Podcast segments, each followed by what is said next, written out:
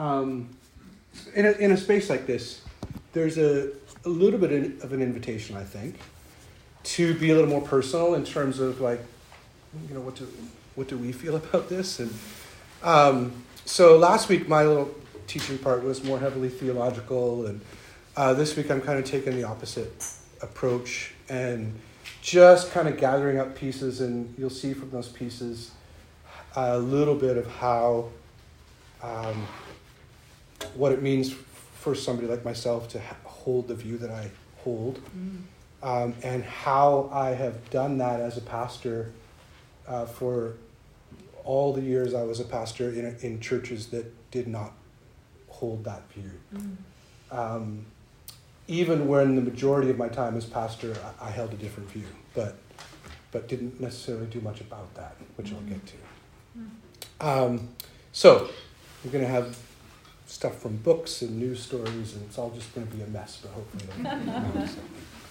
CBC article last week.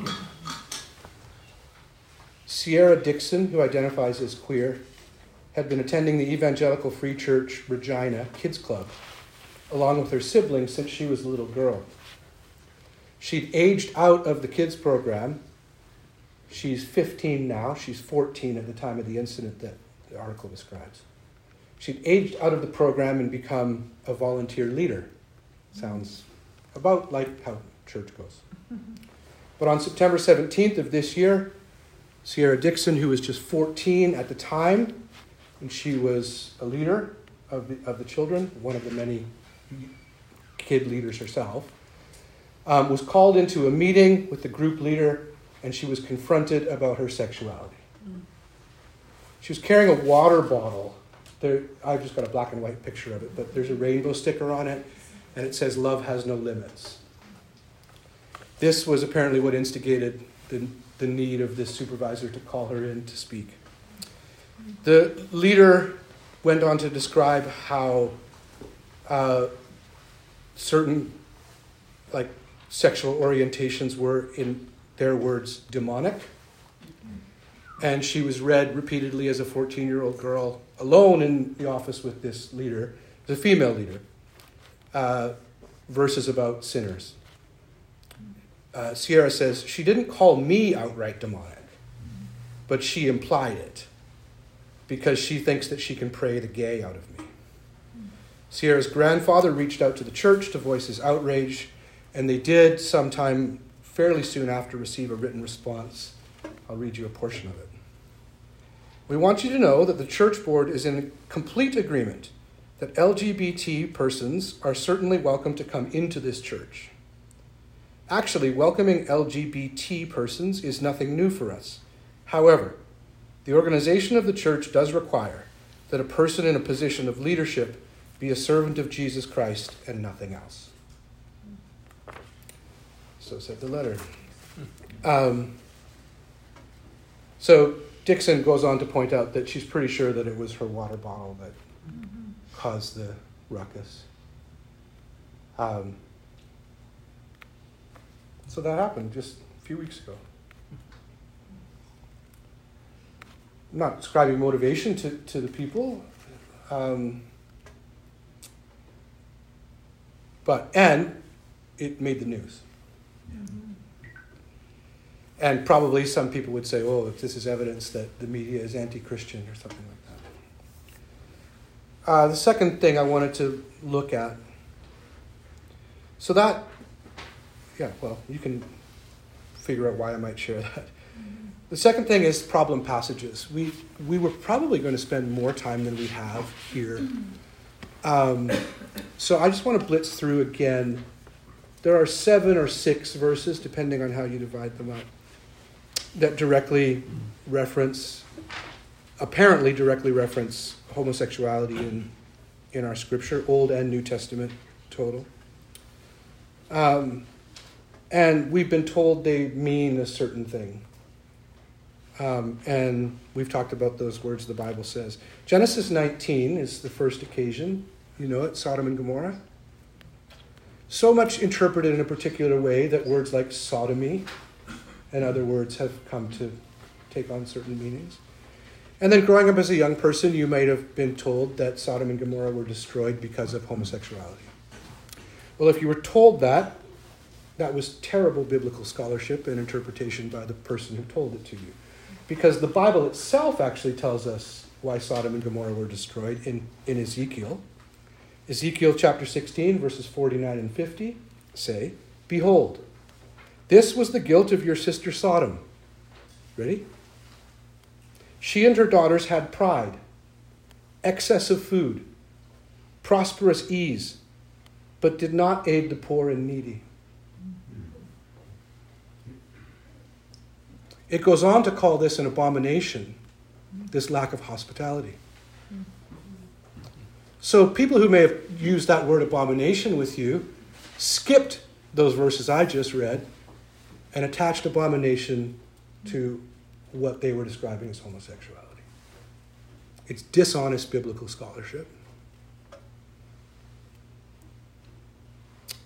Leviticus 18 and 20, you get some. You got to be careful with Leviticus and the rules because if you wanted to follow the Levitical rules, mm-hmm. we'd be in trouble here. but certainly the ones that seem to say like a man lay with a man and when and it's again there's no no notion of speaking about females here that comes up only one place actually in, in Scripture. But what is what it, from those Levitical laws? What's been told to me times or you as pertaining to homosexuality and homosexual acts or behaviors seems clearly to have more to do with certain temple sexual rites, a mix of religion and, and sex that had certain expressions. Um, the Old Testament scholars just hearing one speak on this a few weeks ago, um, basically said, like a very responsible Old Testament said, yeah, that's the problem with that text. We don't really know what they're talking about. Um, Timothy and Corinthians, these are now New Testament, of course. So in Corinth and in Ephesus, and we briefly mentioned that those are passages where that's where you get homosexuality in lists, right? not this, not this, not this, not this. Um, disobedient to your parents, greedy, these kinds of things that lots of things like greed that we actually turn into virtues now, but for some reason we hold on to one of them as can't go to a church if they. And in that, that word there is translated in the Greek word there, pederasty, which means at least something different than, than we think of when we're talking about same sex attraction, same sex marriage, those kinds of things in most most interpreters will say that that had to do with a hierarchical relation of dominance mm-hmm. one over the other often a man with boys that was in that in, the, in some cultures taken as a status symbol or something like that um, so that's I, I, I'm a little bit reticent to do this because I feel like we're we're playing on the field of, of the let's check that one, let's check that one, let's check that one. But but the reason we do this is these have been used by people who are open on the on these kinds of matters tend to call these the clobber verses. Mm-hmm. And you could know why, because those are the ones you're going to get clobbered with. Mm-hmm. So I don't know that it's necessarily the best way to approach this is to is to clobber back, mm-hmm. As I've just done. But I'm upset. I'm upset that I was told this means this. And, and it was a bit disingenuous or ill advised. I'll go with the charitable one and say the 2nd mm-hmm. Romans 1's the toughest one. Mm-hmm. Patty and I have spoken about this, and Patty helped me with this and directed me to some resources. Romans 1, I'm going to read it a little bit more. For although they knew God, they did not honor him as God or give thanks to him. They became futile in their thinking, and their foolish hearts were darkened. Claiming to be wise, they became fools and exchanged the glory of the immortal God for images resembling mortal man, birds, animals, creeping things. Therefore, God, here's Therefore, God gave them up in the lust of their hearts to impurity, dishonoring their bodies among themselves. They exchanged the truth about God for a lie, worshipped and served creature rather than the Creator. God gave them up to dishonorable passions. Their women exchanged natural relations for those that are contrary to nature, and the men did likewise gave up natural relations with women, and were consumed with passion for one another, men committing shameless acts with men and receiving in themselves the due penalty for their error. You could imagine how this would be used by, by people. The problem with this text is the rest of the book. um, you know when people do arguments and say, like, immigrants? Um, so now let's talk about someone who is, is fighting for compassionate immigration policy. So in, in moving you there, they go like, I know what they say about immigrants. They say they're disgusting. They're rapists. Mm. Some, I assume, are good people. Right? But it's one thing for someone who is attacking immigrants to use arguments like that, but often the person on the other side will say, This is what you think about immigrants. That's what's being said out there. Romans chapter 2. This is literally verses later. It's actually right after this. Um, I read to you verses like up to like 26, 28, and the chapter has 32 verses, and then Romans chapter 2 says this Therefore, you have no excuse. Every one of you who judges. If you're going to judge somebody else, you condemn yourself. Do you see what's actually happening in Romans? They're not using this, look how terrible all those other people are, to push you away from those people. They're using, I know how terrible you think those other people are, using that as an argument to say that we are all the same. There is none better than the other. Which makes sense in the rest of the book because the book is about law and faith. Right? What this means, how we're justified. In Romans 14 1, so now we're chapters later. Therefore, let us not pass judgment on one another. So that's another little piece, one of couple more. Truly evangelical theology. So evangelical, I'm using in the word, uh, trying to recover the sense of the word as good news instead of a political uh, bank or group. Truly evangelical theology is modest. It doesn't have to declare itself. It doesn't have to scream warning and fear. Um, And so much stuff around this issue to me has been people issuing warnings and fear, and if this happens, that we can't, let, all kind of these. It doesn't look like faith to me, it looks like fear. Pope Francis, years ago, I think he was speaking into his crew, said that moral rigidity is always hiding something. He actually said, no exceptions. Moral rigidity is always hiding something. And here's where you're going to get me. I'll tell you that I'm upset and then I'll close. um, there were people, most of them well meaning and some of them just grumpy and angry. But the grumpy and angry ones were raised up in leadership a lot people who became self appointed moral leaders, and they were the ones who would tell everybody else what was wrong and what was right. It's when I think about that that I think moral rigidity. I'm not trying to say those people were hiding something, but there's some moral rigidity there. So now, a quote from a book. Miriam Toews, Kim quoted this in a sermon, I think you're giving her some. Miriam Toews in a book called Fight Night. It's, it's a book, so you're a Canadian author, Mennonite background. Um, and the book is a, a, grandmother, a mother, and a daughter, so three generations of women. Young daughter, I think only like 12 years old or something, or 10 years old. But um, they had been raised in, a, the, the mother and the grandmother particularly had been raised in like a, a very strict Mennonite colony with some of these leaders. And they would go from house to house and they would tell you as a young mom and family and young parents what your kids were doing wrong including things that you didn't think were wrong, but you know they had moral standing and they were they were those kinds of leaders.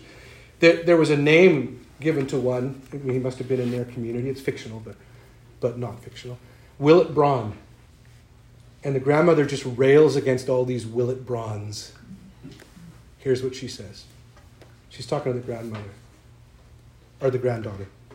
They took the beautiful things right under our noses, crept in like thieves, replaced the, our tolerance with condemnation, our desire with shame, our feelings with sin, our wild joy with discipline, our agency with obedience, our imagination with riles, like with fearful annoyance, every act of joyous rebelling with crushing hatred, our impulses with self loathing, our empathy with sanctimoniousness, threats, cruelty, our curiosity with isolation, willful ignorance, punishment. All of those Willet Brauns, she says, they robbed us blind.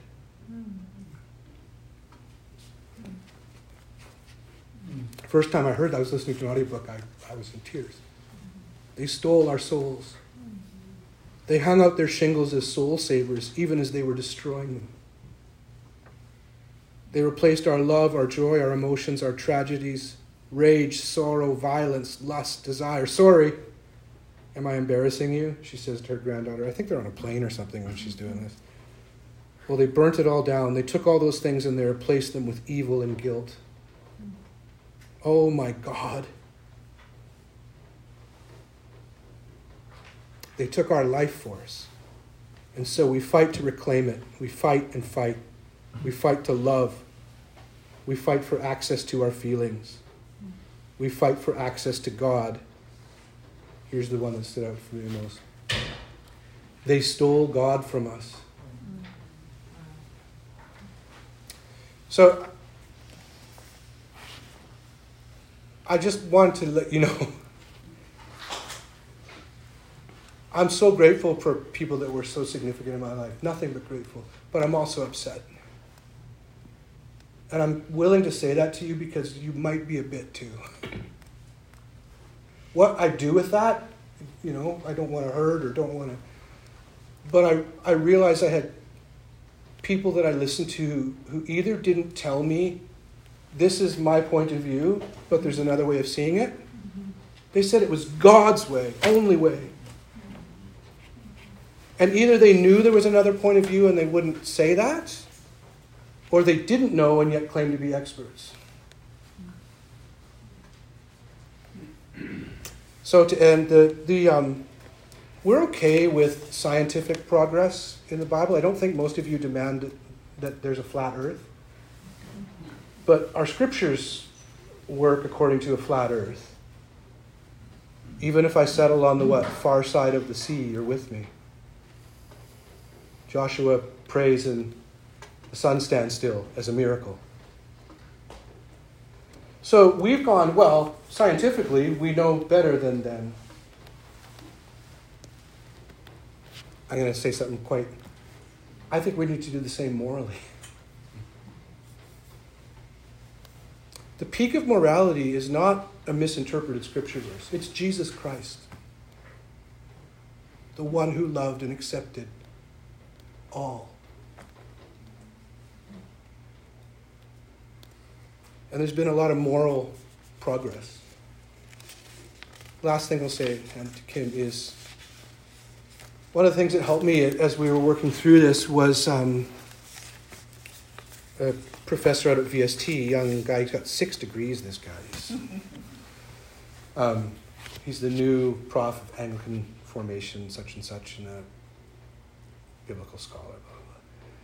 He, he was saying, it's a bit fanciful idea, but he was saying, we, we were working on something together, and he said, you know, I know that the Old Testament doesn't have a clear concept of soul, really doesn't have much of a concept of soul at all. The New Testament, is not really clear. He said, from my reading of Scripture and, and my prayer and my faith, he said, I've come to think that the soul is the place where, are you, where you are most you and where you are known by God there. That compels me forward in a positive way. But I was willing tonight to let you know that I, I do get upset too. because I think there was always a better way on this. And uh, it wasn't always, we weren't always told. Okay. Yeah, thank you. Yeah, thank you. So this next little bit is gonna look is gonna be a little bit more um, theological or um, academic. I don't know, but hopefully it will be helpful to you. Um, some of what I'm going to say will touch on some things that we've already talked about in previous talks, um, but hopefully, even if this is your only talk, it'll it'll make some sense to you. So it's this question about the origin of same-sex attraction. What causes same-sex attraction? How we answer that question determines where we end up. So there's a scientific answer, right? And there's a theological answer. So the scientific answer would be well, uh, you're gay because of uh, social social factors, social slash environment, and that's what a lot of scientists used to think. Not very many do anymore, to be honest. Uh, so social environmental factors like oh you're gay because you were traumatized as a child or because you have this disrupted relationship with the same-sex parent those kinds of things. Um, that's that's what various therapists scientists thought. Um, no longer do many people ascribe to that. Or they would say it's much more complex than that so the other factor is is that it's innate. It's it's influenced by genetics, by your birth order, by the hormones in your in your mom. Uh, even brain scans that they do indicate that, that brain structures of people who are gay or trans they're, they're, they're different. Like it's it's physiologically, it's it's it's in you. It's it's in your body, something that you're born with. It's innate. What causes same sex attraction? Is it social? Is it environment? Maybe, but most science indicates it's much more complex than that, that it's more likely to be inborn. And that's, you know, I'm not a scientist, but that's my understanding of, of what I've read. So that's a little bit about the scientific origins, okay? But then there's also a, a theological answer. What causes same sex attraction? Well, we live in a fallen world, somebody will say. And even that is not enough of an answer. Because there are actually a couple of different types of fallenness that you could attribute same sex attraction to moral fallenness or natural fallenness. So if you say, oh, it's, it's a same sex attraction is, a, is, a, is because of moral fallenness, that's basically you saying, we're sinners, we struggle with sin, our desires are distorted, and so same sex orientation fits into this category. We're morally fallen, including those of us who are LGBTQ. Uh, you could base that theological reason in a text like Romans 1, right? You could say, oh, people have chosen this. They've chosen to turn away from God. This is a, this is a sign of rebellion. Um, just a little side note the gay Christians that I know do not resemble the people that Paul describes yeah. in Romans 1. I mean, don't get me going on that, but the, they're not in rebellion against God. The, the, the gay Christians that I know are faithful, Jesus loving people. So, moral fallenness is a possible category. Um, not the only fallenness category some people who are gracious, if they if they understand same-sex attraction and the moral fallenness category, they might say something like, "Well, okay, sure. I mean, being gay might be sinful, but we all sin. I mean, you know, everyone sins. So why are we focusing on this sin?" And that's that's not a bad argument, but it, is still saying that that being gay is a sin, and being straight isn't apparently. So Anyways, that's a little bit about a moral fallenness category. But there's also natural fallenness. Why are some people gay? Somebody might say, well, because we live in a fallen world and nothing is as it should be. Our bodies are fragile. Some of us are born in ways that, that are not entirely, uh, like our bodies don't function the way that they were meant to. Some people are, are born with an extra finger or a, a cleft palate or, or other kinds of disabilities. So some people understand same sex attraction in that category. It's morally neutral, but it's less than ideal. And again, to go back to something that we talked about in previous week, that's maybe where the whole creation ordinance stuff comes from, right? Some people are like, oh, well, creation ordinance, that means this is how it was meant to be Adam and Eve in the garden, heterosexual couple. That's the ideal. That's how it's meant to be. And we don't live lives that are ideal because we're fallen and some, some things are less than ideal, including same sex attraction. So your options are if, if you attribute uh, same sex attraction to because of the fall, you're either saying, okay, so it's, it's attributed to moral fallenness, which means basically being gay is a sin, or, or a gay activity is a sin. That's up for debate as to whether the orientation is sinful or the activity is sinful, but either way, it's, it's in that category. Or same sex attraction orientation is like a disability. There's another option. and that is why are some people gay? Just because of human variation. Just like, you know, I have brown hair and Janine has blonde hair and Abby has is left-handed and I'm right-handed. It's just just diversity. it's just because of how some people are born and it's not even one is better than the other, it just is. So you have the scientific reasons, you have the theological reasons. Your eyes glazing over yet? You all still with me? Mm-hmm. Different combos create different responses. I was almost going to get cards and like deal them out to you. Okay, this card and this card equals this. This card and this card.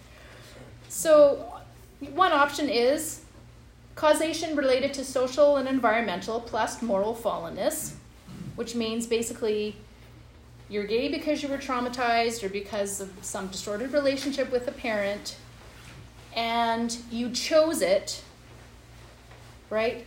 That's the scientific and the theological. So then the response is, well, you can change it. You repent. You you pray. You have counseling. You watch sports. um, and over time, it changes. So you're laughing, but people were told that. Right? Yeah, I know.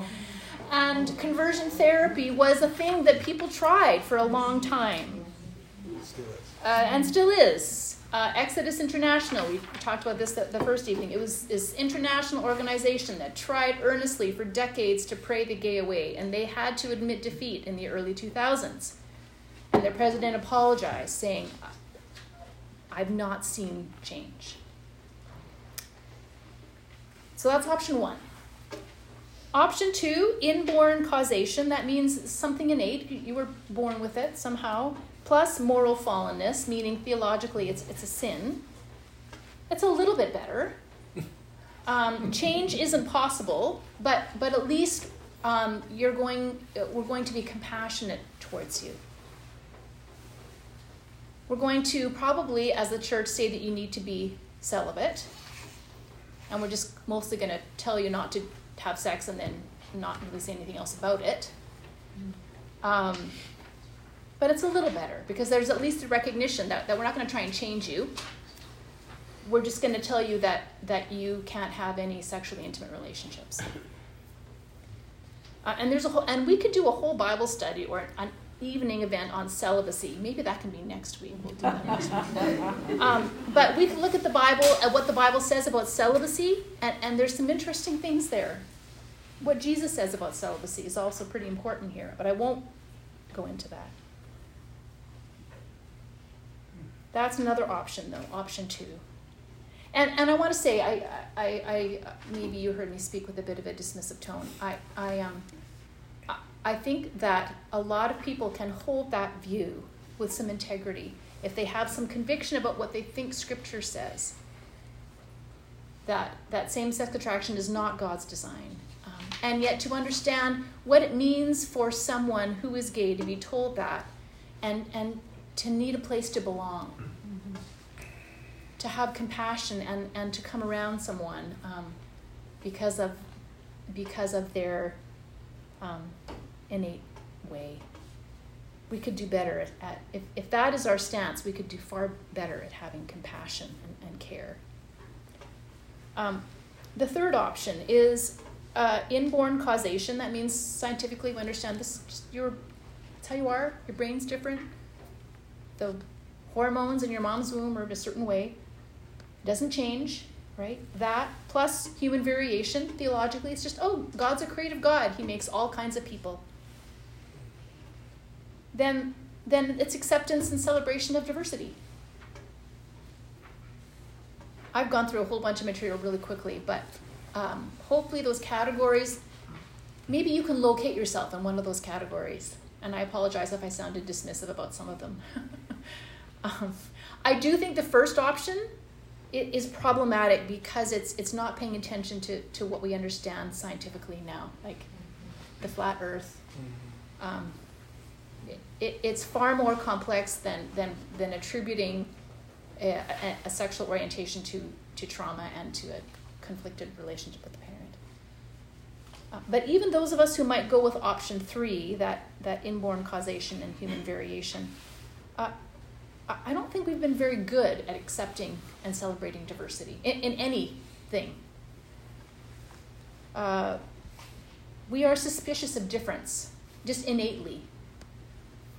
We've misdiagnosed and mistreated all kinds of human variation as illness or fallenness, including left handedness, actually. Mm-hmm. We've come a long way regarding that. Thank goodness no one forced my daughter, who is left handed, to try and use her right hand to write. But the suspicion of difference, I've, I've come to realize, even as I've been thinking about it, it's, it's like, oh, this, this suspicion of difference, this, this superiority um, like because I'm I'm within the norm. That that's that's behind so many of the colonialist and racist practices that we're that we're part of today.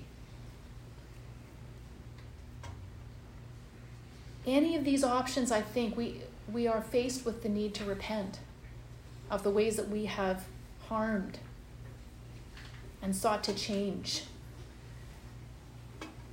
those who are gay the way that we've excluded and ignored and judged and shamed, or, or just not even seen them, right? If, if I'm struck by anything about the beautiful story that, that Sam and Alex both mm-hmm. told us, is that sense of them in places, including church, being invisible.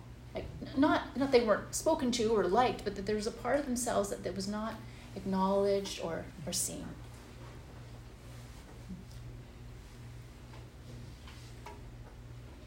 So just to take a moment um, and just invite you, just in a moment of silence, like just to consider the the options there. Those that option one, option two, and option three. Like where I'm not asking, and I'm not going to ask you to share, but just where where am I? Where do you fit there? Which which option do you think, given what you've heard, where where do you find yourself?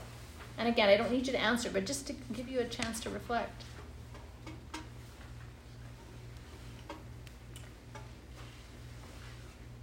My final sentence there is a bit cryptic. I, I would have made it clearer if I'd had a chance to revise it. I say choosing option two or three requires repentance on behalf of the church. Um, what I mean to say is, I, am assuming that option one it isn't an option, to be honest.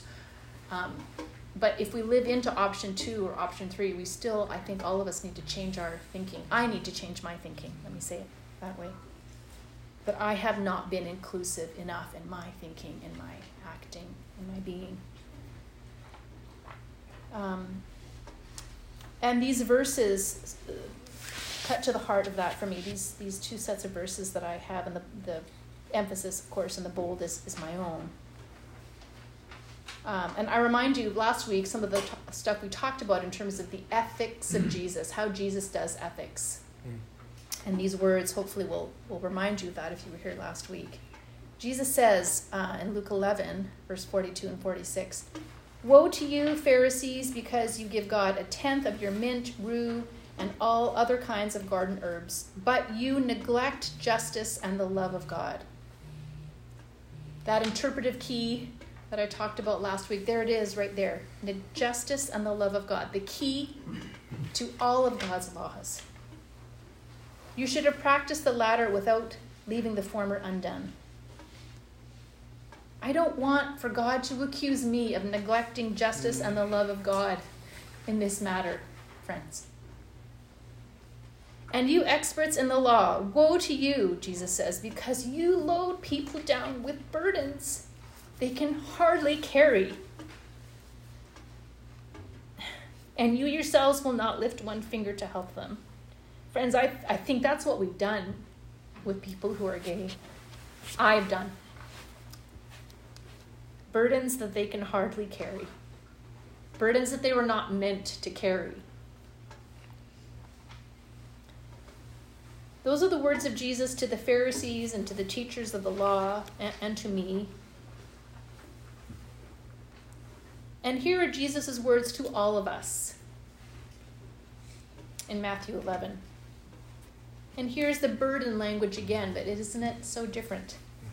Come to me, all you who are weary and burdened, and I will give you rest.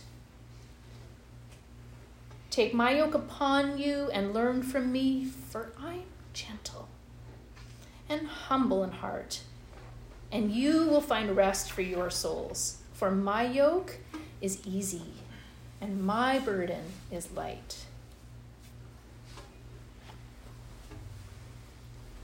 Um, I went to another church on Sunday afternoon. I went to my small church in the morning, and then I went to uh, my friend, my new friend Beth, who is a incredibly gifted, articulate pastor. I went to Beth's church on Sunday. Beth Carlson Molina is um, a woman who grew up in the church. Her dad's a pastor, was a pastor in the Canadian Baptist of Western Canada. And during her time at Regent College, she discovered she was gay. And so she has lived out that calling as a pastor in a in a unconventional way. And she's planted a church called the Open Way Church, and they, you've heard me talk about it a little bit. Uh, I so admire what they what they do. They are entirely affirming, welcoming church.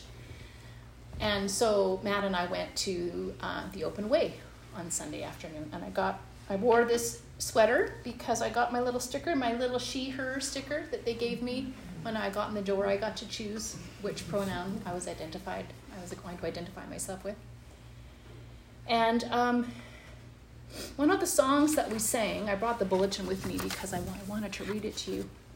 Um, Beth was leading worship that day. And uh, one of the songs that she led in is an old hymn. I, I never sang it, mostly because I grew up in the Catholic Church. I heard the voice of Jesus say. Oh, yeah. Um, to hear this song sung in a room full of small but mighty people who have been harmed and excluded by the church, led by a gay pastor,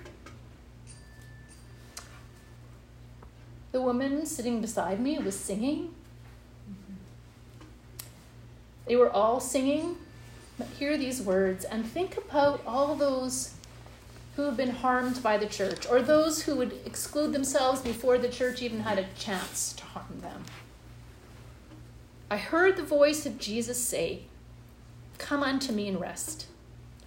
Lay down, thou weary one, lay down your head upon my breast. I came to Jesus as I was, weary and worn and sad. I found in him a resting place and he has made me glad. I, I don't know how I can stand before Jesus and say that I participated in preventing people from hearing this invitation to say, "Oh no, you have to you have to do something first before you can hear those words from Jesus."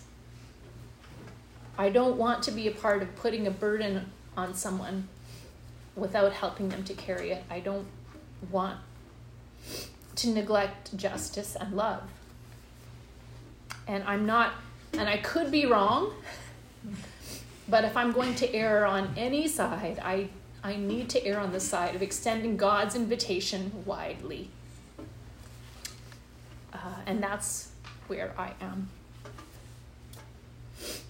And um, I think that's all I have to say.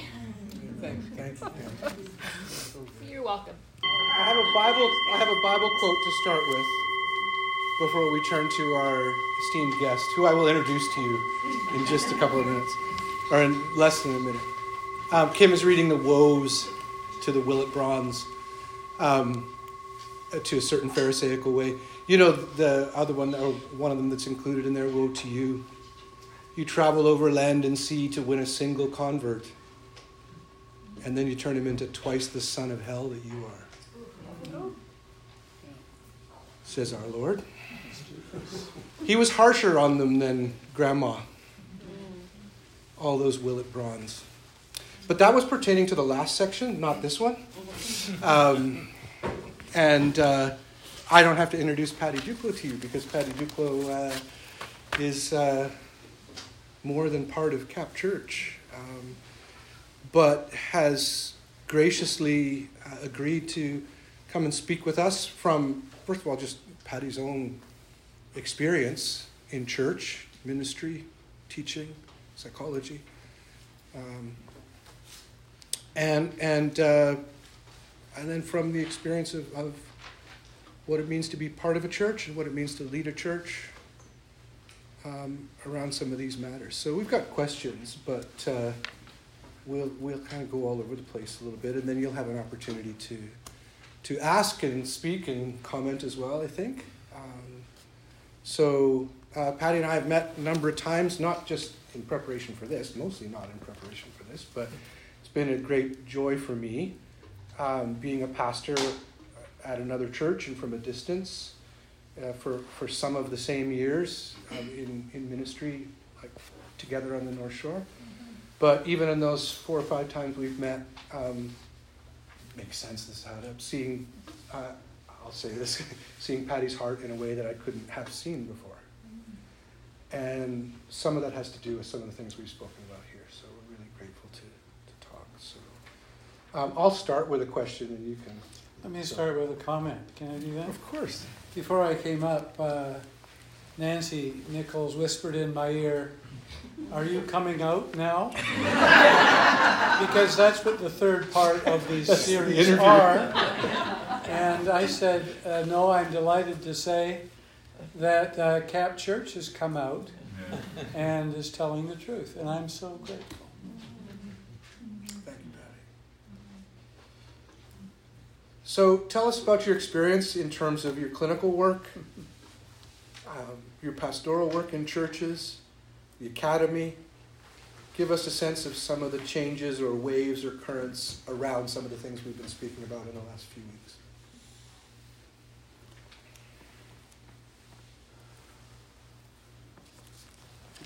In a hundred words or less. I've been involved in some intimacy with uh, gay people for 50 years. When I was a youth pastor, I met um, gay boys, young boys, 16, 17. When I was a pastor of a large church, we were on the front page of the Vancouver Sun for being a gay hating church. Flynn Ritchie back there with Christian Info formerly called, helped us out very much with trying to put a different narrative forward than Doug Todd had put forward in Vancouver Sun. Um, when I came to Cap Church, I told the elders I would not be involved in gay advocacy of any kind. And uh, I would leave it to other pastors on the North Shore if they felt it was important. And they asked me why, and I said because I I don't believe um, that gay people are any less than anyone else. I also don't put gaydom in the category of sin or fallenness. I put it in the category of anomaly, and there's a lot of anomalies. Um, now, people typically, I've been a, a kind of gay advocate for 10 or 15 years, um, speaking at organizations and churches and trying to help churches come to some kind of understanding on this issue. Um, and I came to the perspective that I have, not from seeing people primarily, people assume that, that I have have compassion for gay people, which I do, but my reason for um, an important change for me was studying the scripture. Mm. And one of the scriptures was taught about briefly by Todd earlier tonight on Romans 1. Romans 1, I think most theologians would say, is called the tract theory. That is, Paul picked up a tract, much as we might do on Facebook, and read it.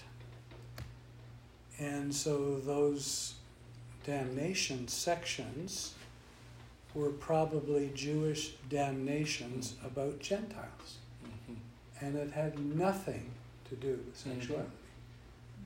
Todd is right in arguing that um, this is a book of grace.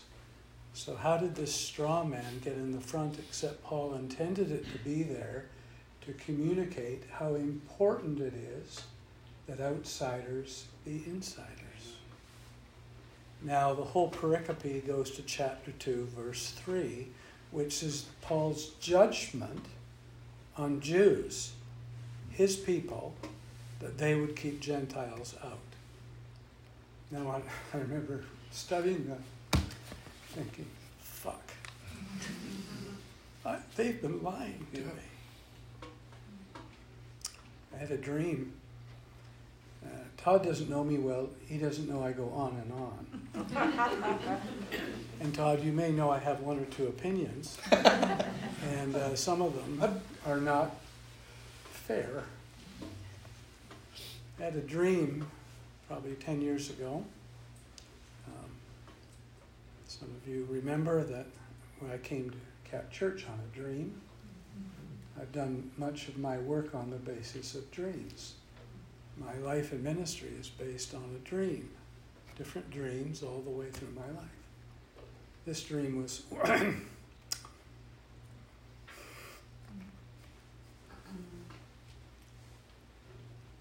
one of the most upsetting dreams I've ever had. I woke up vividly and had dreamt that Jesus came to me in heaven and said, Paddy, thank you for keeping the gays out of the church. And I felt the cynicism and the sarcasm of God for what I thought, or I might have thought at one time was righteous. And I said, I'll never do this again.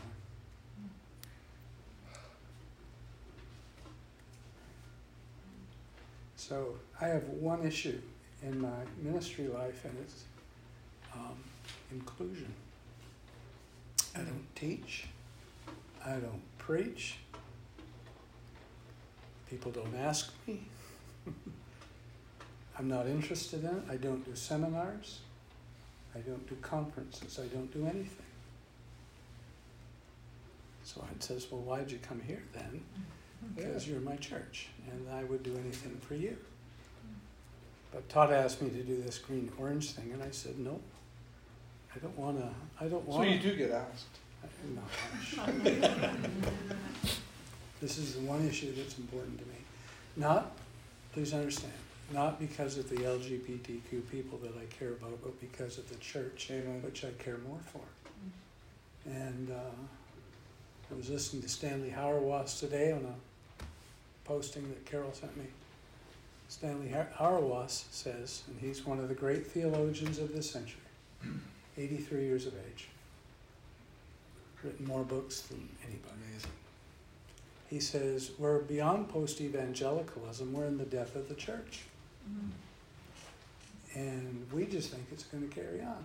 Mm-hmm. And it won't. Mm-hmm. So everything is changing. Anyways, that wasn't your question. That's Um, okay. I have, I have a follow up. Did you? Some of this is self interest, but I, I get to ask. You, with uh, intense expression, talked about you know being lied to, or as a pastor in a community, an evangelical community, not just CAP, but a broader church. Did you feel pressure Yeah. The pressure for me, uh, I don't, I have had a great privilege in the church. I have had a great privilege at Regent and at Carey and churches and lots of things. I, I have felt terribly honored in a way that is uh, really quite amazing to me and to my background. I've been delighted.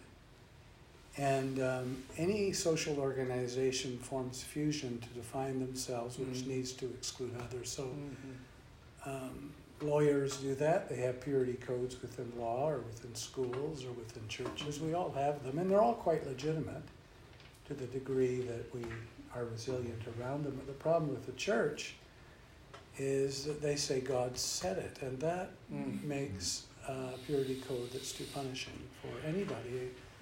Uh, people who are punished by it and people who punish people by it. It's just too hard to Yeah. bear.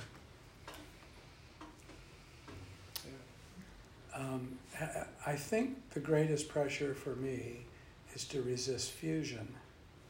To re- resi- I have I've done it poorly. To resist the um, the institution. I mean that most broadly.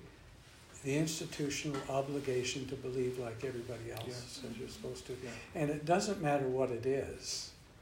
It's just that I'm supposed to be pro American, and I'm certainly not anti, but that was clear when I was in my early days of Regent College. There were only Mhm. 14 students then, Wow. and uh, nine of them were American, so it was how it happened. Hmm. And um, but I would call people sinners because that's what fundamentalists did, and I didn't understand that Jesus didn't. So Yeah. self differentiation is the hardest thing for me. Um,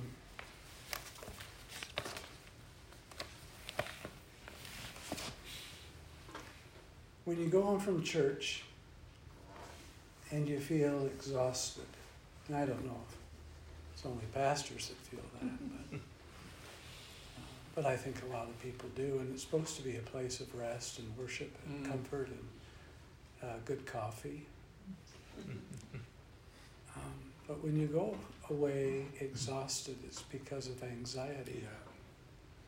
The anxiety to believe, in spite of your thoughtful differentiation, is one of the problems of fusion. Fusion in the church, or fusion in academic institutions, fusion at Regent or at Carey. Uh, fusion is very common. And you don't know it because it's ordinary. At one point, you say, I can't take the anxiety anymore. And you quit. Hmm. I, I want to get to. You, you mentioned not preaching or teaching or leading conferences, or, uh, and yet you've spent much of your life doing those those things. Um, but what stands out to me, even uh, as we were meeting, but then particularly in this room, with those preaching and teaching rules and calls, that somehow, um, I hate to say above, but more than all of that, uh, you are and were pastor. Yeah. And this question is, I think, to me, it's only safe in a way to ask in a pastoral context, so I'll ask you. And that has to do with what's come up here, and I'm thinking of all of you guys with this this matter of repentance. We don't get to repentance without a sense of culpability and maybe regret, so I want to say mine and then ask you if you would be willing to either inform us on this or even personally share if, if you can. I never spoke a sermon against gay people. I never, when I was running a youth group, or so I was like one of the good guys probably. Like now I can be like, oh, now people can go. I, I sometimes think people who were in my youth group for all those years, they're probably really impressed that I never did that now. They don't think of me, but anyway. Until I remember the words of Martin Luther King.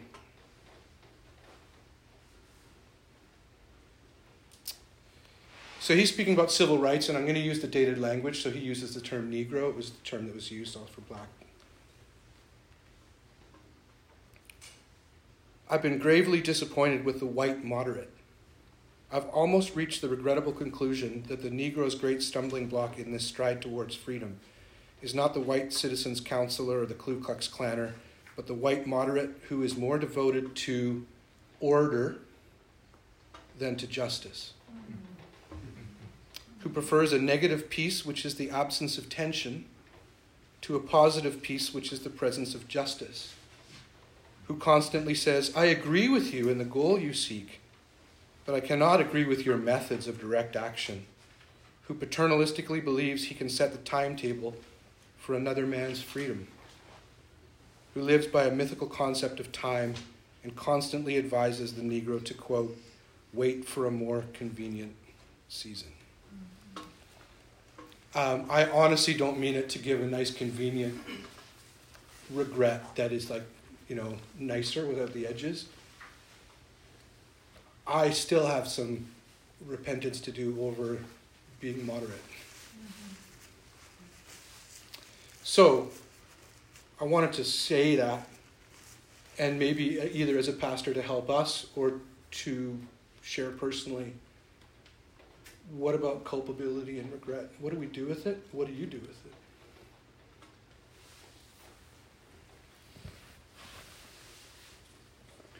it? Uh, Todd came up with questions I couldn't answer. And I have them in front of me. I worked so hard today. I drank a whole cup of coffee trying to figure this out. And um, so then I went to Diet Coke, and that didn't help either. So I told him I was going to um, uh, swivel my answers and hope nobody would notice. I don't know about culpability, really. Um, I do have many regrets. Um, and maybe, and Carol would say, I, I seldom take myself off the hook of self judgment, but I don't think I.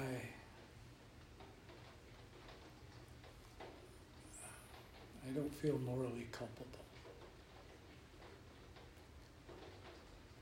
I also think that God repents me. I don't think I repent. Now that comes out of Luke 15. These are non clobber verses. This is the Himalayas of the scripture. The scripture is not flat. Amen. Leviticus and, Judge, and Judges are not the same as the parables. Amen. The parables of Jesus are here.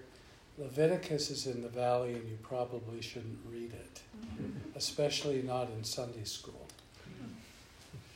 or Numbers.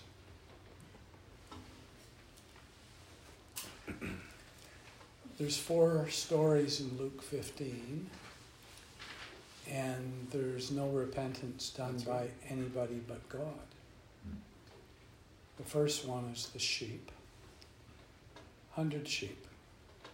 One sheep gets lost. That sheep gets a lot of bad press when you hear sermons about that sheep. But Jesus obviously quite liked that sheep because he picked it up and took it home and left the 99 to look after themselves. That is a pretty powerful symbol for the LGBTQ issue. So that's one out of a hundred. And then there's, I think, some semi senile old woman who loses a coin Yeah. and it falls under the carpet. And uh, she's so excited about it when she finds it. She, I, I assume, she spends the other nine and having a party for the one she found. now, the interesting thing about these parables is that the active figure in each one is God. God is the shepherd. God is the hysterical woman. Can you imagine Jesus saying about God that God is a woman? What does that say about your binary categories, for goodness sakes? And then there's the so called prodigal son. Prodigal means exceedingly generous or exceedingly frivolous. It depends on context. And uh, the father was exceedingly frivolous. The son was exceedingly, no, the father was exceedingly generous. The son is exceedingly frivolous. And the son comes home, and as he's coming home, he's role playing what he will say. Why does he go home? He's hungry. Number two, his servants do better than he does. Father's servants. So he comes home. Well, if that's repentance, that's pretty cheap. What happened is that the father raised up and repented the boy. He hugged him, he fattened the calf, gave him a ring, put the shoes on his feet. He repents. Us. Now, then, the fourth parable, of course, is the uh, older son who believes he's done everything right in his Mhm. life. He probably has not, but, he thinks he has. He- by the way, the younger son was found out to be with prostitutes because the older brother said it. The younger brother, it wasn't even in that story. It was the older righteous brother who's always projecting sex onto somebody else. Mhm. What does that say about the church? We always see evil in the other. Mhm. Father sends a servant out and then he comes out himself.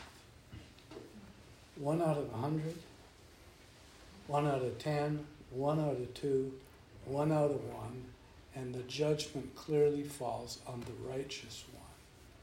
But God would even repent him, so it went out again. Now, there's a fifth parable that's in my mind that's not in the Bible. And that God goes out and duct tapes him to a donkey and drags him in so he can hear the music and smell the perfume and see the women dancing or men dancing. And says, You have been repented. Hmm. Now, that's more the gospel story than waiting for the rest of us to find out our sin and obsess upon us and feel guilty and broken. Now, you can find a lot of scriptures that will go against this theory, but you have to figure out what's the Himalayas.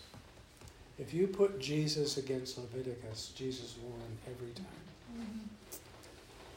So with that, I mean, I like it, and I know, of course, if, if you read the Gospels, the paralytic, the um, Ethiopian eunuch, the, the, not in the Gospels in Acts, the, uh, the the classic model we have of you know, repent and then this and then this is, is not the conversion narrative that is that is Right. standard. There is no standard one, and it certainly isn't that if there was. Um, so then, the steps forward. The steps forward would include. So I'm trying to picture it, and you can maybe help us help describe it for us as you see it, especially if you have visions and dreams. Um, what? I seldom have them now. Yeah. And Okay. it, because um, you get you if you ask for dreams and visions, you need to be committed to doing them. And Mhm. I'm not doing anything Okay. anymore. I garden. I, I share, but I, by the way, I share this with you, um, and probably many, some here do. Um, the place of a, of a dream or a vision is, is very important. I, so I resonate with what you're saying. So, but so having said that, I agree that they're not necessarily frequent, and sometimes they are in the past. But that doesn't mean that there can't be pieces from those things that form something moving forward especially if, if this one about the sarcasm, which is very harsh.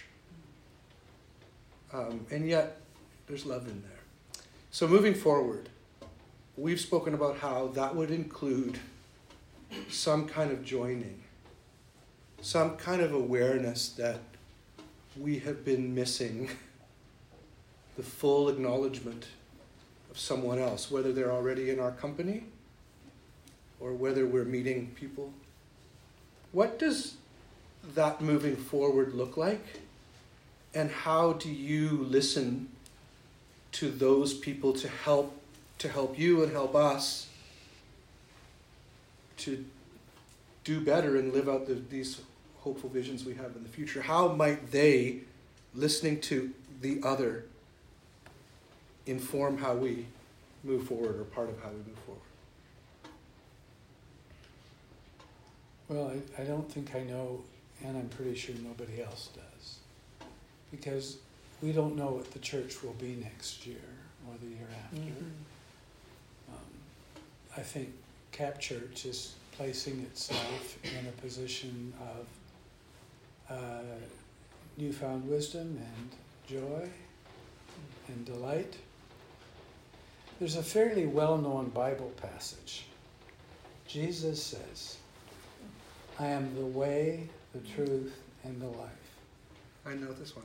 Yeah, and no man comes to the Father but by me. I'm saying it for the others. We all know you know it.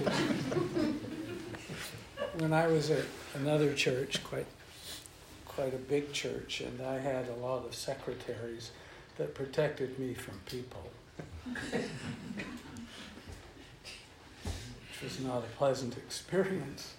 A woman who was quite a pain in the rear end came to see me because she said she wanted to join the church, which I didn't really want her to. and um, there were others I didn't really want to be there either. And she got by my secretaries. Um, and she said, I want to join your church, but I want to know what you say about John 14, 6. That Jesus says, I am the way, the truth, and the life, and no man comes to the Father but by me. And she looked at me with that cynical, sarcastic, mean spirit, I'm going to stab you if you get this wrong look. Do you believe that? And I was really intimidated. I mean, well, no, Okay. a, a little bit. And I said, Yes, I believe that. And she says, Okay, I can join the church. And I'm supposed to beat a drum or something. And then what I did say, Well, you don't know what I mean by that. Well, what do you mean? Jesus says, I am the way, you're not. I am the truth. You wouldn't recognize truth if it sat in your lap. I am the life. I'm making it happen in Booga Booga land in spite of you not sending missionaries there. And no one, not you, me, or anyone else,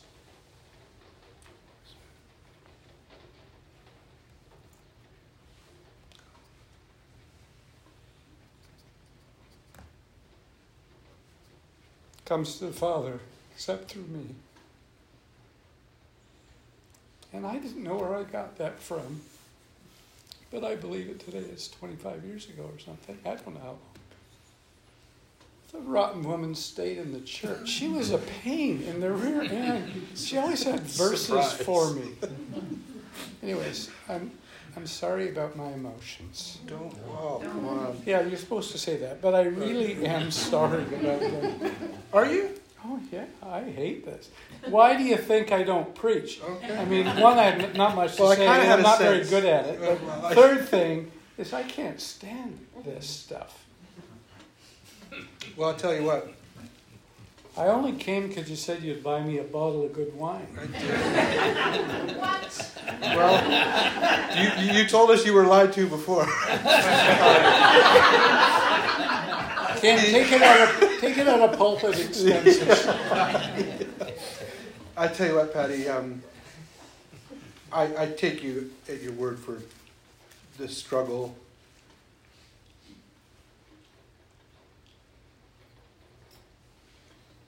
Uh, to communicate with words, and clearly you are gifted at that. But there's some, you know, obviously something bigger being communicated, and, and uh, I know from a distance your place at CAP. And uh, I have a sense as someone who is not doesn't know CAP even now super well. But I have a sense of something of, of a sense of why this is, is meaningful.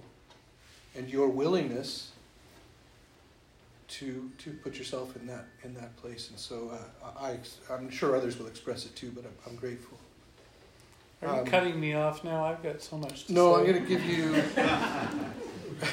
Definitely not cutting you off. What time is it? We still have questions, and uh, I, I like to see how others kind of yeah. All right. But um, I want to read a poem. Can I do that? you could read a poem, and then I'm going to ask you something else to too. If Okay, you still be this willing is- to do it. Does anybody know? You have to do one more thing after the poem. Okay. And that is that you said you were going to do a blessing. Are you yeah, I still got open that. to Uh, that? Do you know anybody know Kate Tempest? The gay Irish uh, folk uh, poetry shouter word wordsmith, Rapper. kind of rapper. Oh, really? No. So this is people's faces. If you want to write this down, people's faces, just write that, Kate Tempest, and go listen to what the church is.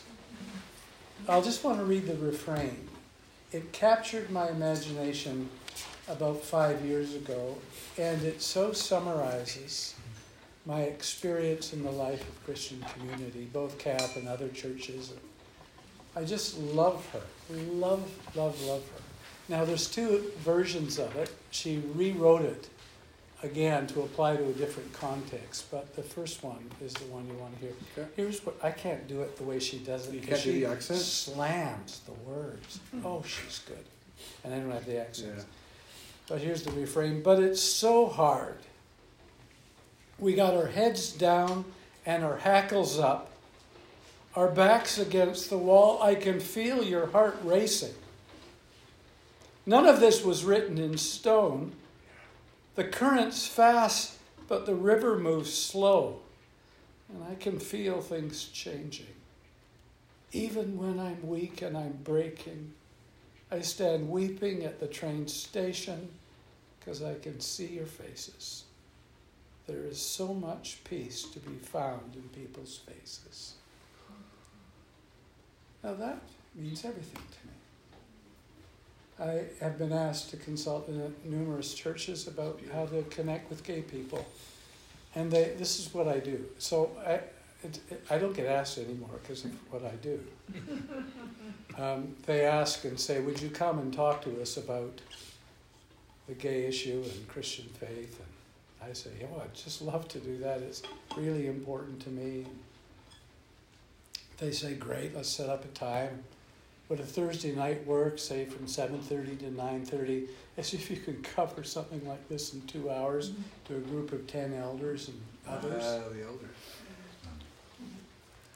So I said, yeah, I'd love to do that. Well, um, we talk a bit, and then they say, what's your honorarium?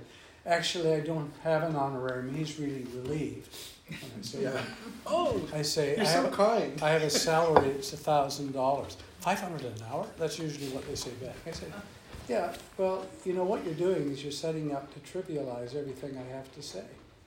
I can deal with Romans one way better than you can Amen. and then you're going to fight me. And you've got your tradition, and I don't have one. And I'll mm. upset you. Mm. But I know another way to do it, it's free. Oh, well, oh, that sounds really good. Church loves to save money. So I said, well, okay, the free, but nobody takes me up on the free.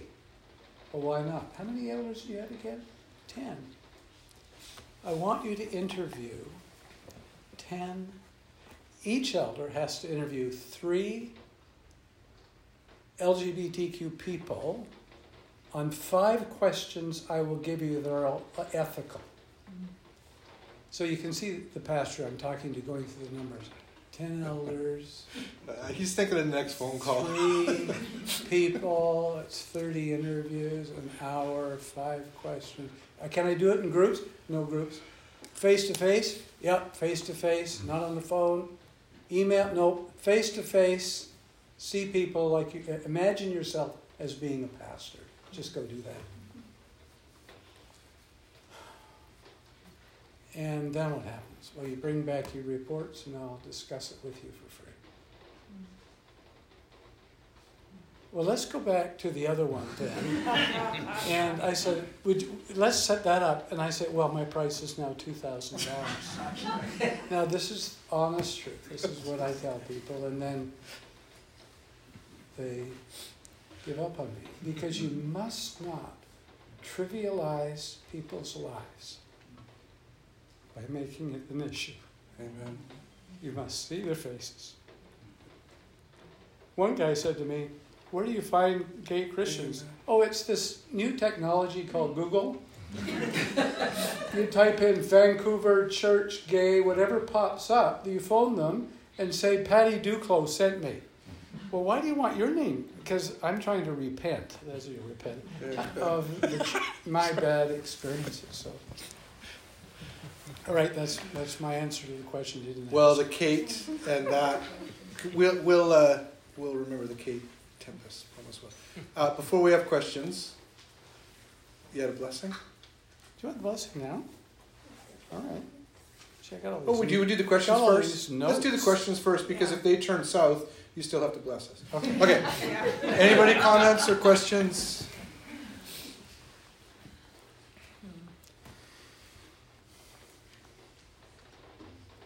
I'm sorry, Paddy, this is a, it's a rather an unintelligent question, but what is, now I think of the word, um, when the two things together, fusion, I don't understand what you're talking about. Differentiate. Fusion is um, when, um, well, the anxiety is, for me, around these issues, is loving God and loving people. My brother is, finds it very easy to affirm gays, uh, and always has, and because of his family, his own family, that kind of thing. But he isn't trying to mind read God. Mm-hmm. And so I come to church and everybody mind reads like I do. And I have to believe what it is you believe. And then I go home and I watch the NFL for two hours to relax from church and drink one beer, Carol says. and then I begin to think do I think this? Fusion is when you are required to think what I think because I think it. Now, one of the ways to hook you into thinking my way is for me to express emotion. It's one of the reasons I hate my emotions. I would rather be a scientist, but I'm not wired that way. Fusion is emotionally based. Hmm. Thank you. You're welcome. Other questions or comments or reflection?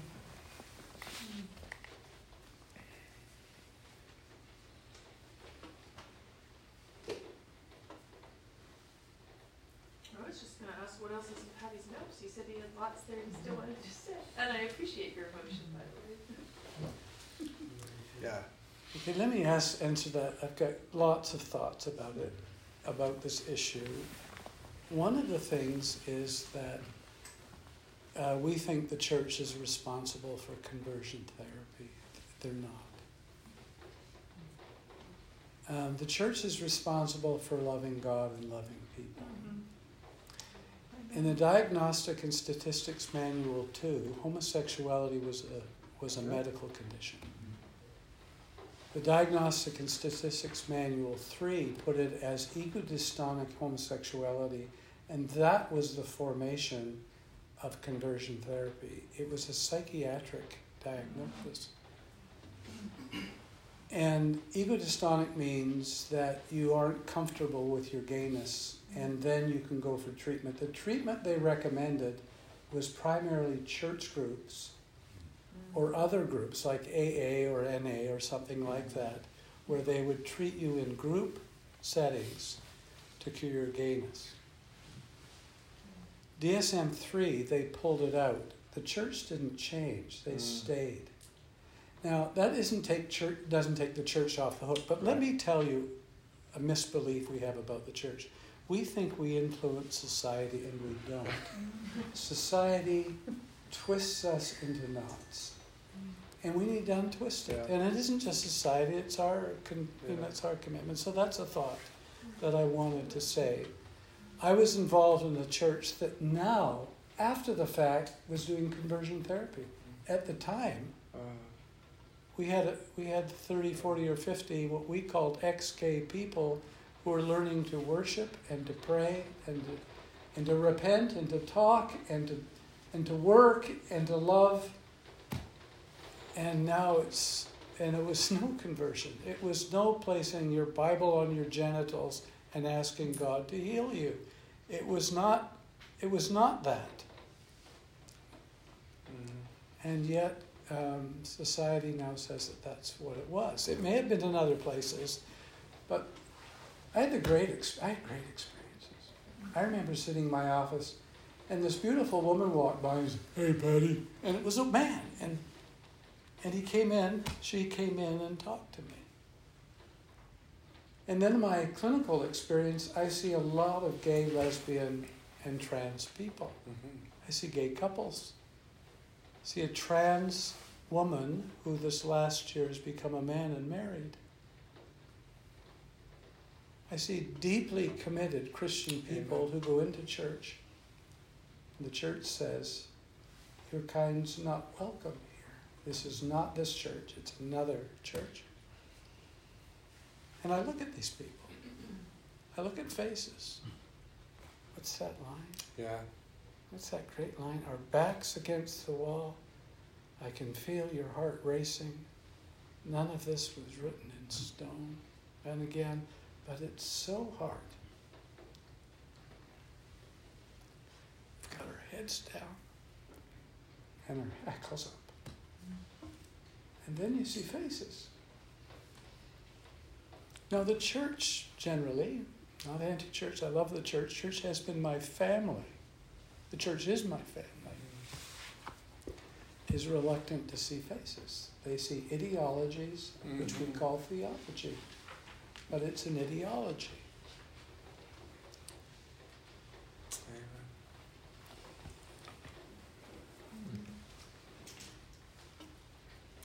You have more time?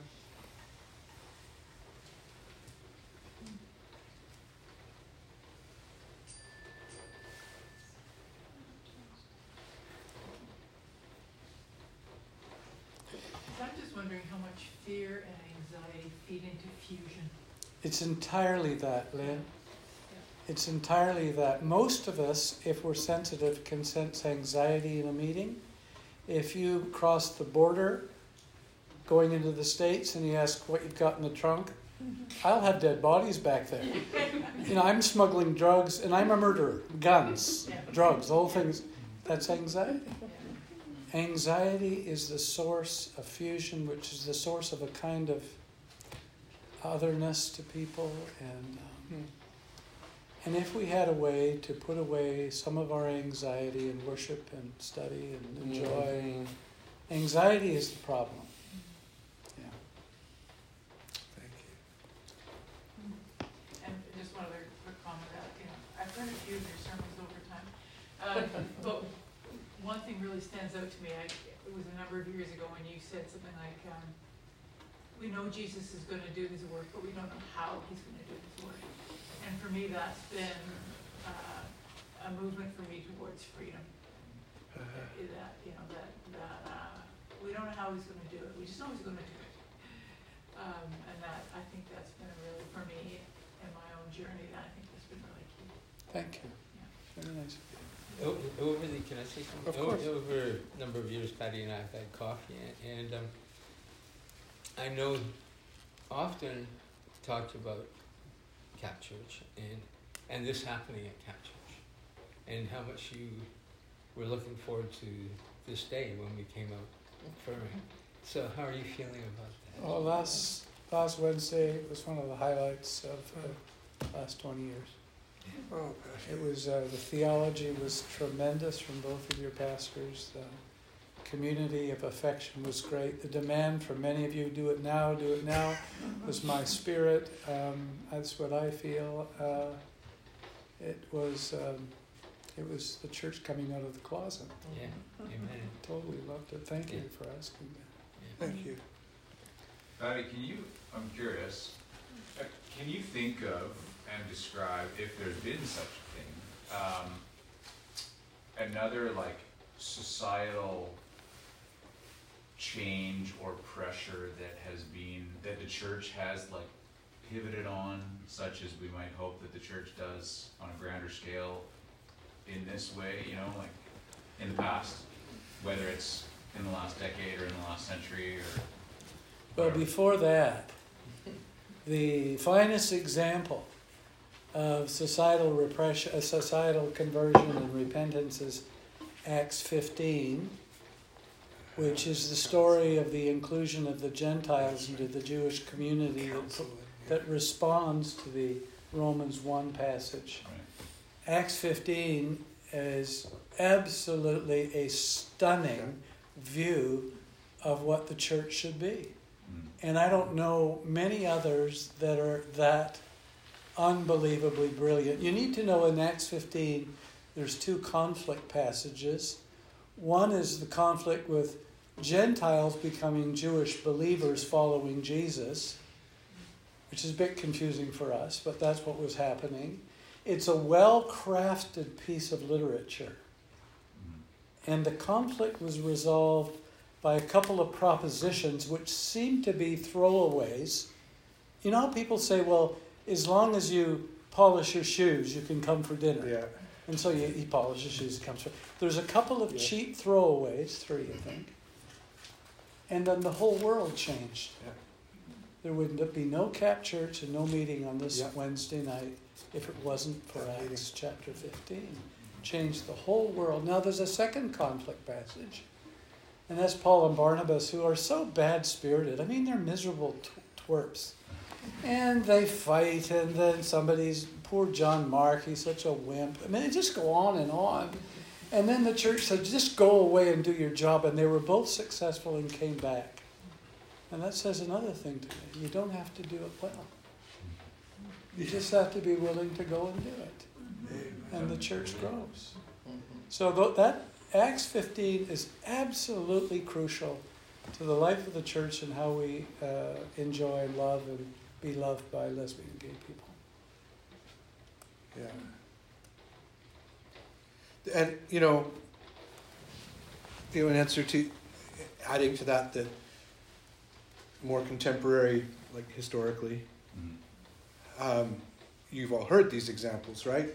The church's conversations around things like civil rights and slavery. Mm. I I don't like the phrase "the wrong side of history." It's a loaded thing, that, but um, the the place of people like us in rooms like this is on many issues has been. Yeah. This really is good, you know. I've been to a lot of churches who can't do this. Now, someone said to me, I think her name's Kim, that you probably think this should have happened a long time ago. I didn't answer you, but I don't. It takes a long time to change corporate think and minds. It takes a lot of discussion. Yes, I came to it out of a dream. It was very powerful and other experiences, but it's just one person. To Yeah. move a community takes time, and this is absolutely the right time. Oh, thank you. That's so gracious. Um, can you share your blessing? Don't you want me to say more? No. Okay. I could never preach in 20 minutes. Everything I think, I think is important. I, I Do you have that problem? I do too? I know you do. Yeah, but yours is not good. Mine. So I wrote this blessing to a regent grad, a woman pastor, who felt the denomination she was with never blessed her. And last Wednesday, I, I just, I had, she's a client of mine, and I had, uh, anyways, I did it online with her husband, anointing her with oil, and it was kind of a nice thing. She's a thousand miles away from here. And then I thought last Wednesday, this is maybe for you too. So here's my blessing to you. If you want it, I can send it to Todd and Kim, and you can do what you want with it. But these are scripture verses uh, strung together. When the Spirit comes to upset your convictions and upend your securities, may you speak benedictions in the heart languages of the anybodies who happen by. That's Acts chapter 2. As the Spirit and bride say, Come, and you answer, Come as well. May your life be filled with the intimacies of cooperating with God. Revelation 22. As you lead in spirited differentiation and simple thoughtfulness to this other or that other, May your anxious conflicts be resolved such that Christ is revealed and that your leadership is observed. It's Ephesians 5.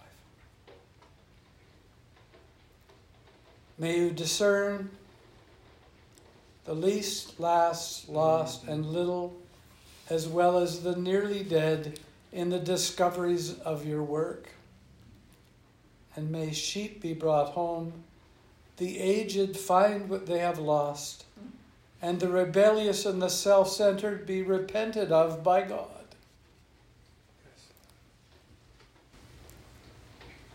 And may you know how to live your life between the wolf and the lamb, led as by a child. Amen. Amen. Paddy, thank you. You're welcome. Yeah, thank you, Paddy. You're welcome. Yeah. Kim,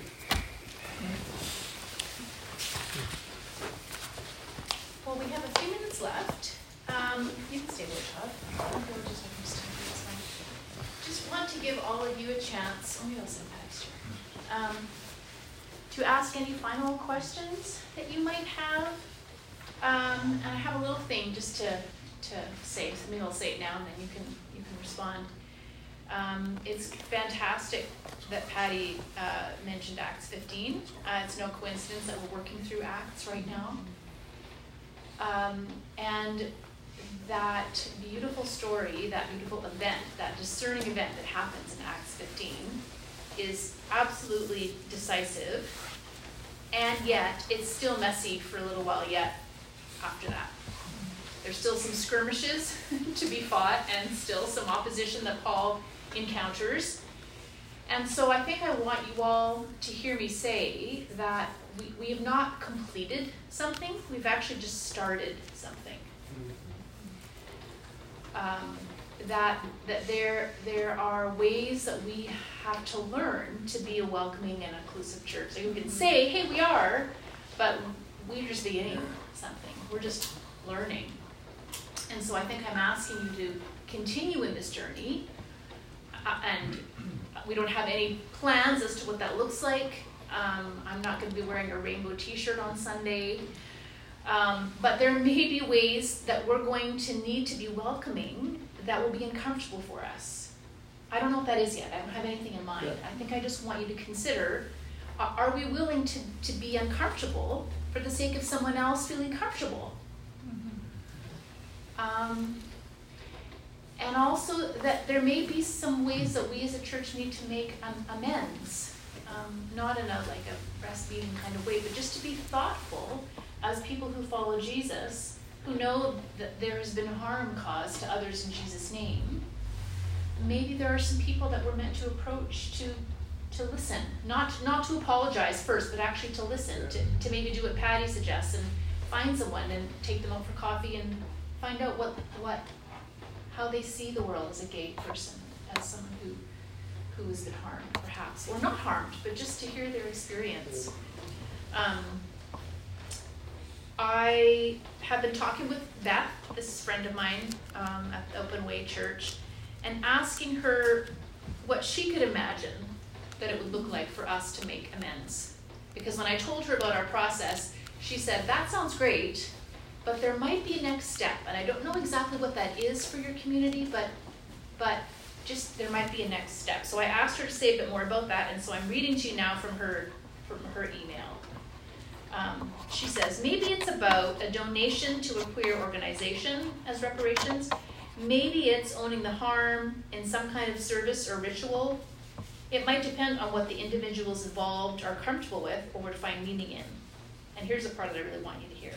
I think most queer folks would just appreciate even a fumbling attempt to grapple with harm instead of the usual church change process, which is essentially to say, we're affirming now, everyone congratulate us for this big step and come back and worship here now that you're more welcome. oh. So I, I don't know what the answer is. I just know that we want to lean into to that. And, and I've already been in conversation with some people here who are interested in being part of that conversation. Um, prayerfully, thoughtfully, playing the long game here, not the, you know, five steps and we're done. But if you're interested in being a part of that next Yeah. conversation, I, I would love for you to contact me. Um, I think I also wanna say that Todd gets credit for the name, which is like wider embrace, cause I was like, I don't know what we call this and and I love it because this idea of a wider embrace actually includes not just LGBTQ Right. people. And even me pressing into this a little bit is, is helping me to, has, has exposed my need to embody this posture in relation to all kinds of other people. Um, those who have been harmed and excluded and marginalized by the church. So I think I want to invite us to, to have this, like, to walk in a wider embrace with, with, with, um, not just this one particular group but to prayerfully consider what that means. For us to be a church of the wider embrace would be a wonderful thing. Yeah, Amen. so, um, questions for us as leaders, for, for Todd or I, for the governance team, who have been very much a part of, of this, of this, um, these convictions that we have now, what, what questions might you have of us before we end tonight?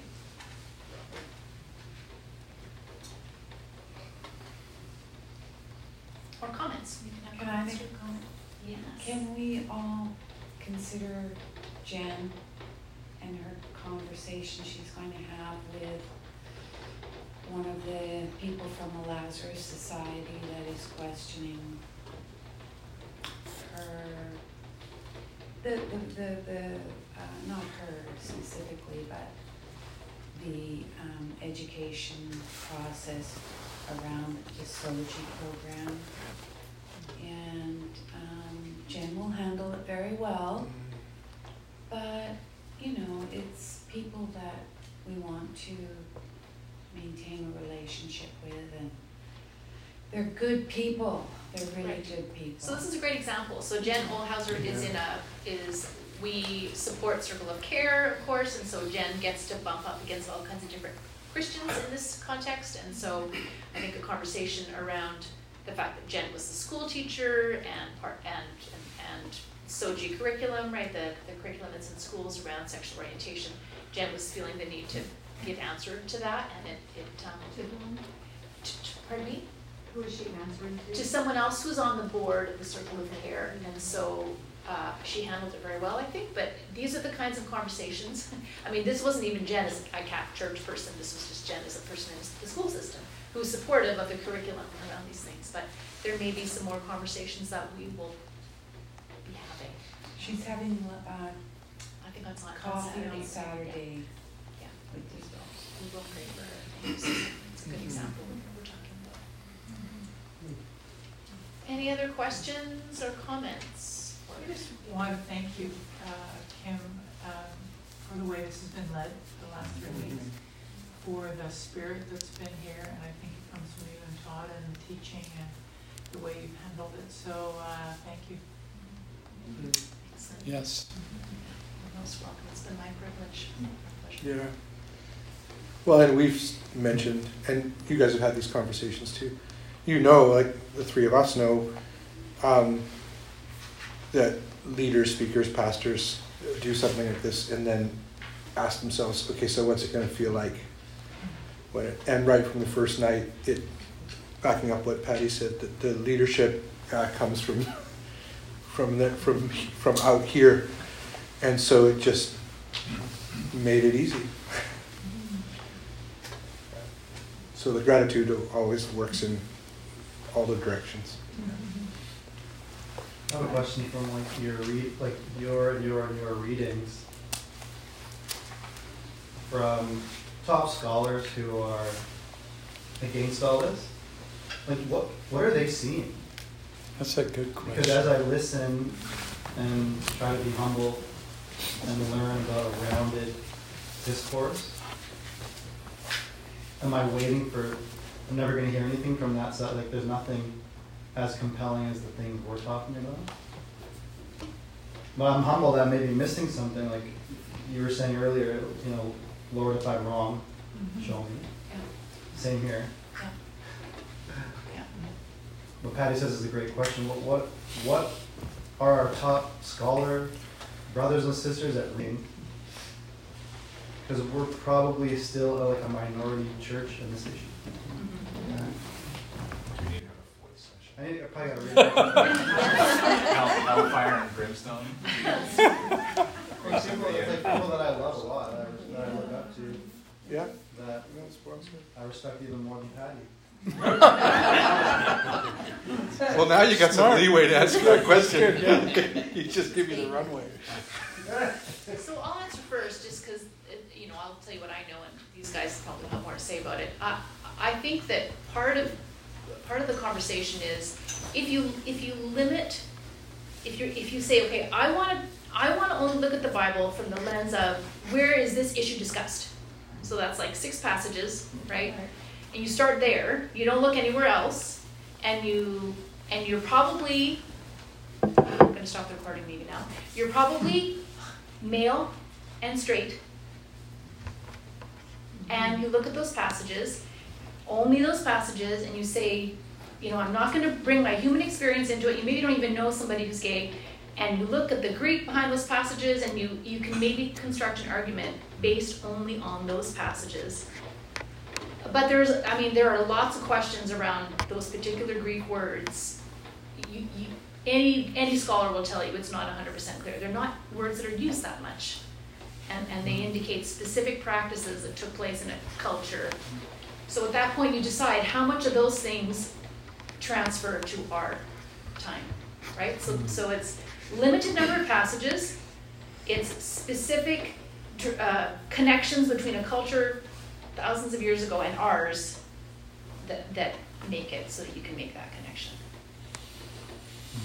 You, what would you add to that, you guys? Uh, I, Andrew, like you, I, I can have deep respect for, for people who think very differently, including scholars or, or you know, theologians that are doing good work.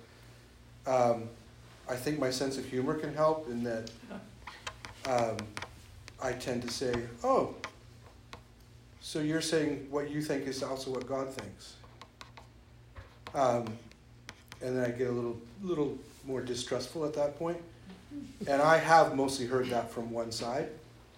I've heard one side is extremely protective. And that's where I go back to I think the way of Christ will show us something better and we don't need to protect anything and I'm done protecting.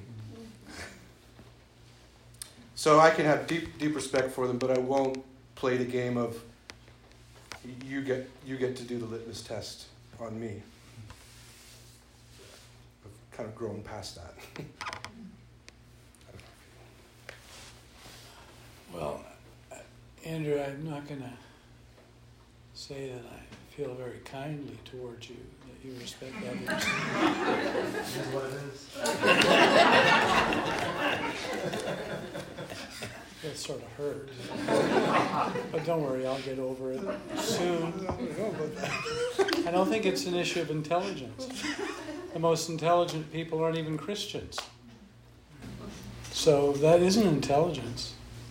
It has to do with a deep devotion to Jesus Christ. It has to do with a broken heart. It has to do with intense suffering. It has to do with identification with the cross. And that doesn't mean others don't do that and come up with different Yeah. convictions. I think Christianity is um, very broad. I think interpretation of Scripture is very broad.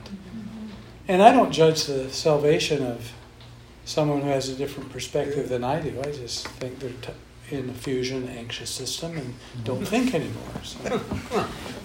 I think it, it's, uh, I know very, very bright people, like Hauerwas, which I listened to today, who's 80 something, who had a bipolar wife and suffered immense pain, immense pain, and that helped him change. I had a Romans prof, Book of Romans, who was one of the leading scholars. And he could not see the text because his father, grandfather, and great grandfather were Baptist theologians, and he was told what to think. Yeah.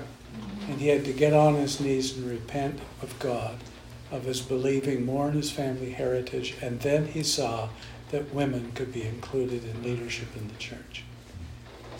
Now, how does that happen? He's smart as can be. A broken heart. Thank you. Thanks. It's a good question. I, I would just like to say, and it's been said quite a few times tonight, I think the big thing is to listen to people who are gay. Really listen hard, get to know them, become their friends, understand their journey. And it just opens your heart. And you just can't help but love them and recognize that God loves them way more than you do. Uh, it's enormous. I, I, there's one story Paddy hasn't told tonight, but I think it's pretty impactful for you, honey. And that was, uh, he dropped us, Pat, David and I off at Artisan Oh, Church that we went to for a while, well, maybe I can tell the story. Um, and it was going through a process of grade, grade, grade, gay inclusion as well, you guys know this story Artisan. And a, a marvelous journey, it's been hard for them, but they got to that place and were kicked out of the Mennonite church as a result of it, you know? So it cost them a lot more than it's really costing you guys, because you're independent. That's right. You know, you don't have the ties, the financial ties that they had. But Paddy dropped, David and I off there one Sunday morning and decided he was gonna go for a ride on his electric bike. So he took off down to wherever, through the city, and ended up in Stanley Park. If I'm getting the story wrong, just interrupt me. Um, and he got off his bike because he saw this crowd of people and wondered what the heck was going on. Got off his bike and wandered along, and this guy, didn't look like a guy, woman came up to him dressed in a whole woman's attire, but with a male voice And a blonde beard. and a blonde beard. Yeah, and kind of Oh, I looked know at him. This straight looking guy. How, what, what are you doing here? I think "Oh, I know who just that saw you guys here, and I thought I'd check it out. and you talked to him for quite a while, and and just cared deeply for him and listened to his story. Mm-hmm. And and by the end, he said to Paddy, "Can I give you a hug?" And in the middle of Stanley Park with all these other people Yeah, around, it's this guy with the blonde beard and all the women's clothes gave him a big hug. And Paddy wandered around among the people and came across Beth, Oh. your dear friend Beth, and uh, Beth's partner. And um, they were they were doing church. Isn't that correct? Well, they had a booth, They had a and they asked me, "Would you like communion?" Well, yeah, that's right. This is in the middle of all this. Crack me open, why don't you? Yeah. So they served him communion in the midst of all of this, in the midst of Stanley Park. That's amazing. uh, beautiful experience for Paddy, and then he turned and said, "And can I serve you guys communion?" So he served them communion in the middle of all of this in Stanley Park with all kinds of shapes and forms of people with varying degrees on the spectrum of sexuality, and he just loved them. And so my sense is that's really what we need to do. The people at Irving Hansen who are gay just want to be listened to and understood. And I, I've really been touched by their stories, um, love them, feel connected to them in ways that I don't think you find that unless you actually Yeah. Get out and reach out to people. Otherwise, there's a wall there that says, these aren't people I want to have anything to do with because there is a judgment that's still there in the way. So I just. Thank you very much, church. Nice to be with you for these hours. God bless pray you. for us all. Um, I love the way that Paddy talks about the church changing, and so here's a, a prayer in times of change that um, Pedro Gutierrez wrote, and I will bless us with it as we as we go. A prayer in time of change. God of yesterday, we knew you then. Your promises, your words, your walking among us. But yesterday is gone. And so today, we are in need of change. Change, and change us. Help us see life now, not through yesterday's stories, but through today's. Hmm. God of endings, what we thought would not end has ended.